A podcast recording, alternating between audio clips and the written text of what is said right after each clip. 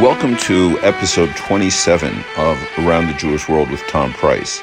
Today we're going to continue our examination of the history of France, how that history affected France's Jewish communities, and will lead to the ever-popular subject of anti-Semitism in France, which I would argue has also evolved over time, just as France itself has evolved. And I apologize for the long delay between the last episode and this one, but I've been struggling with a sort of metaphorical writer's block. You know, I don't do these from a script, and I've been arguing with myself about which is more important: completeness, detail, anecdotes, personalization, etc., etc. And I just decided not to let the perfect be the enemy of the good, and to advance as far as I could with the process that we started 2 episodes ago. So if you'll recall, we talked about 2 dynasties of kings. First, the Merovingians and then the Carolingians. And we sort of dropped the question of dynasties as we moved into the 11th century, the Norman conquest of England, the beginning of the Crusades, etc., etc., all of which, obviously, France played a very important role in. Now, technically, neither the Merovingians nor the Carolingians were kings of France. They were kings over territorial units that included parts of what is France today, but specifically Charlemagne, arguably the greatest of the Carolingians, who founded the Holy Roman Empire. As his sons and grandsons split up his territorial holdings, this engendered wars among them, and there was finally a Treaty of Verdun in the year 843 that established the Kingdom of the West Franks, a sort of middle kingdom that included much of what today is Alsace and Lorraine, and also Provence and Lombardy in northern Italy. And there was an eastern kingdom that eventually became Germany. The middle territory here was the ever-shifting border between what would evolve into modern France and what would evolve into modern Germany. And this was the source of many conflicts over at least 1,000 years. The Capetian dynasty, who were the male-line descendants of Hugh Capet, included the first rulers to adopt the title of King of France, for the first time used by Philip II, who reigned as king from 1180 to 1223. The descendants of Hugh Capet, or at least the male-line descendants, ruled continuously from 987 until 1792, and again from 1814 to 1848. The branches of the dynasty that ruled after 1328, however, are generally given the more specific branch names of the Valois until 1589 and the Bourbons from 1589 onwards. Now, how and why was Hugh Capet chosen to be the first king in a long dynasty that lasted almost 1,000 years? First factor is that the last surviving Carolingian was a vassal of the German emperor, and the French nobility and the French church preferred one of their own. As king of France, Hugh was recognized by all the feudal lords as their suzerain, but they were actually more powerful than he was and could, if necessary, defy him with impunity. He controlled a very small area called the Ile de France, the island of France, which is the area immediately surrounding Paris, and it was far smaller than the domain of any of the great feudal lords, the Dukes of Normandy or Burgundy, for example, the Duke of Aquitaine, the Counts of Flanders, Anjou, Champagne, Brittany, or Toulouse. And it may indeed have been for this very reason that Hugh was chosen to be king. He seemed less likely to be a threat to the other nobles than any of the better endowed lords with much greater lands. And he had a very central, compact location that was easy to govern and advantageously located. On the surface, at least, the first 2 centuries of Capetian rule in France were much less eventful than the contemporary history of several of their great vassals, people who, in theory, paid homage to them, the Dukes of Normandy who were busy conquering England and whose vassals were establishing a great state in Sicily, the Dukes of Burgundy whose relatives were taking over the throne in Portugal, or the Duke of Lower Lorraine who became the first Latin king of Jerusalem. The Capetian kings, by contrast, stayed at home, made good their authority within their own small domain, and bit by bit added a little neighboring territory to it. By the time of Louis VII, in the middle of the 12th century, faraway vassals in the south of France and elsewhere, recognizing the king's presence, prestige, and authority, were appealing to him more and more often to settle local disputes. So his duty to maintain peace throughout the realm had become more than a theoretical right. You will quickly learn that my warning to you that this was complicated was not a vain warning. The most important single factor in the development of Capetian France was the relationship of the kings with their most powerful vassals, the Dukes of Normandy. By the middle of the 11th century, which is sort of where we left off in the first episode, the Dukes had centralized the administration of their own duchy and conquered England, became King of England, and he and his successors were still vassals of the Capetians for Normandy. But they became so much more powerful than their overlords that they did not hesitate to conduct regular warfare against them. Norman power grew even greater during the early 12th century, when an English queen married another great vassal of the French king, the Count of Anjou. In the person of their son, King Henry II, England was united with the French fiefs of Normandy, Anjou, Maine, and Touraine in an Angevin empire, Angevin being the adjective for Anjou and not having anything to do with angina. And that wasn't all. King Louis VII of France had married Eleanor, the charming heiress of Aquitaine, a great duchy in the southwest of France. When he divorced her, Eleanor lost no time in marrying the Angevin king Henry II and adding Aquitaine to his already substantial French holdings. When he became King of England in 1154, he was also the ruler of more than half of France. In fact, if you look at a map of contemporary France, pretty much the entire western half was at this point in English hands. This Angevin threat was the greatest danger faced by the Capetian monarchy, and it was their most signal achievement that they overcame it. The first round in their victorious struggle was the achievement of Philip II, who quadrupled the size of the French royal domain. And maps at this point in history changed very, very quickly.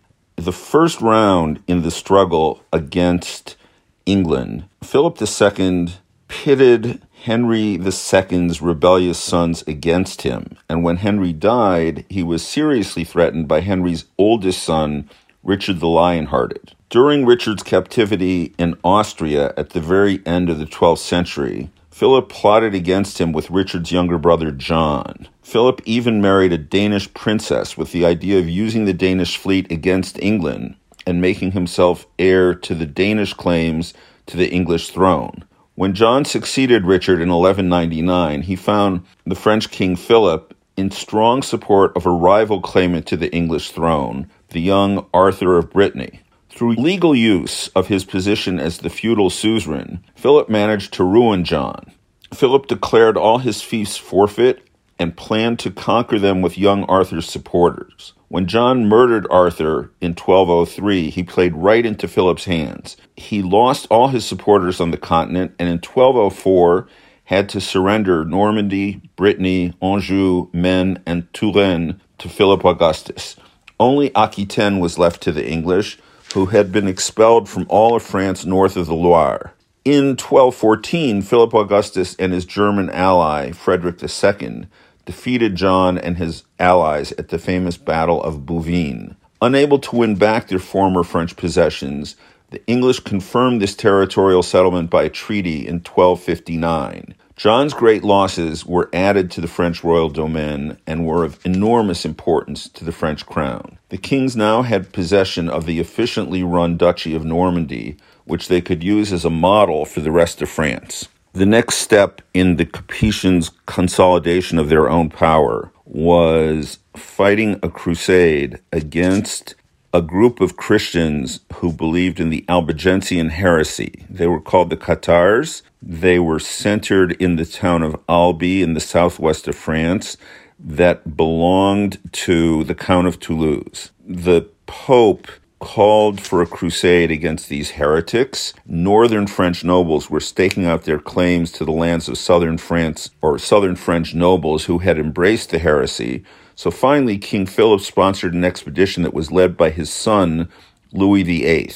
A special clerical court called the Inquisition was first set up to extirpate this heresy, long before the famous Spanish Inquisition attacked Jews and other so-called heretics in Spain. Louis VIII and then his son Louis IX, who ruled from 1226 to 1270, carried on the campaign, destroyed several of the Albigensian strongholds, and burned hundreds of their elite leaders, so they succeeded in driving the heresy underground. Ultimately, it was agreed that the lands of Toulouse would come by marriage to the brother of the King of France when the last Count of Toulouse died, and that happened in 1249. New advances in royal power came with Louis IX, who was in many ways the greatest of all the medieval kings. Deeply pious, almost monastic in his personal life, he carried his own high standards over into his role as king. He wore simple clothes, gave charity to beggars, washed the feet of lepers, built hospitals, and created in Paris the beautiful Sainte-Chapelle, which anybody who visits Paris really should make a point of seeing, as a jewel box of glowing stained glass to hold Christ's crown of thorns. The church made him a saint in 1297, less than 30 years after his death. Louis IX's grandson, Philippe IV, also known in French as Philippe le Bel, which means Philip the Handsome,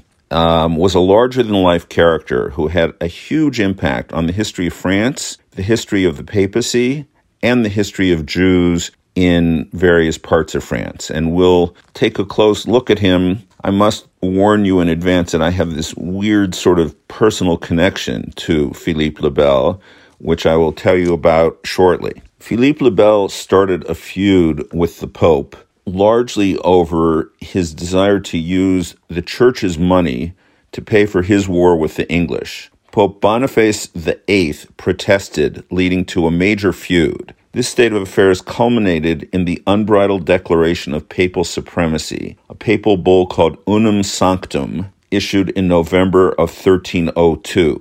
In that decree, Pope Boniface VIII decreed that it is necessary to salvation that every human creature be subject to the Roman pontiff, and went on to elaborate that the only way to heaven was through the Roman Church and its duly appointed officials. Philippe le Bel took this as a personal insult and responded by saying, "Your venerable conceitedness may know that we are nobody's vassal in temporal matters." In 1303, following that response, Pope Boniface fired the following bull that would excommunicate the King of France and put an interdiction over all of France. Before this was finalized, Italian allies of the French king broke into the papal residence in Rome and beat Pope Boniface VIII so badly that he died shortly thereafter.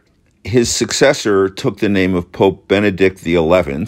He absolved King Philip IV and his subjects of their actions against his predecessor, although the culprits who actually assaulted Boniface were excommunicated and ordered to appear before a pontifical tribunal. However, Benedict XI died within 8 months of being elected to the papacy, and after 11 months, a Frenchman who was a close personal friend of King Philippe le Bel was elected as pope and took the name Pope Clement V. The election of Clement V led to the so-called Babylonian captivity of the popes, because the popes moved to eventually Avignon in southern France and stayed there for almost the entire 14th century. All those popes were French, and for the first few years of this so-called captivity, they actually lived in a small town called Carpentras, which is about 15 or 20 miles east of Avignon, but a much smaller city. And Clement V found that it was too small and wanted to move to a bigger city, had his eyes on Avignon, and he simply bought Avignon and joined it to the papal fief of Comtat Venaissin, in which he had been living. Now, Avignon is really right next door to the Comtat, and today, when people think about the Comtat Venaissin, it's as if it always included Avignon, although at the very beginning it didn't. It was a papal state surrounded by French territory, and it evolved into what today is the Département of the Vaucluse, where I lived and worked as part of my internship for the French National School of Administration. So when the papacy bought Avignon, it needed to construct a proper palace for the popes, as well as ramparts and strong city walls, and make Avignon a fortified and truly independent place. Although all the popes who ruled there did so in close connivance with French kings. They were not technically in France. They were on papal territory. And the nearest part of France was directly across the river. That famous bridge of Avignon that everybody danced on for centuries connected Villeneuve-les-Avignon, where I actually lived, to the city of Avignon, where the popes lived. However, Philippe le Bel had a big castle on the French side of the river, and this castle was surrounded by fairly distant guard towers. And by a series of incredible coincidences, when I did my internship in Avignon, I lived in a guard tower that was one of the outer towers of Philippe le Bel. And it was amazing to live in a 14th century stone building where there was basically one room on each floor. The ground floor had a living room, kitchen, and a nice backyard. Next floor up was a big guest room and a guest bathroom. Top floor was my bedroom, my bathroom, and a terrace from which you could see clearly all that was going on across the river in Avignon. You could watch the walls. You could know what was going on. It made perfect sense geographically for this to be one of the guard towers of this jealous and power-hungry French king who succeeded in eliminating the Knights Templar from France and collecting all sorts of not only their money, but also the money of all the Jews in the region and the agents of Italian bankers like the Medicis. All the debts owed to the Jews and Italians were simply collected by royal agents, and the money was kept by Philippe le Bel to finance his wars.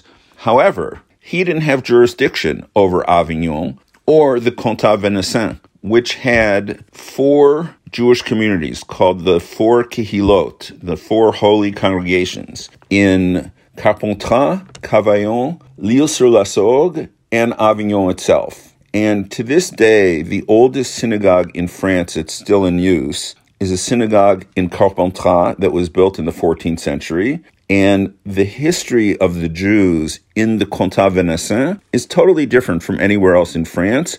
We'll go into that in some detail during our next episode, and then we'll take up French history again, moving beyond the so-called Babylonian captivity and into the 15th, 16th, and later centuries, including the French Revolution. Thank you for your attention. I look forward to chatting with you again soon.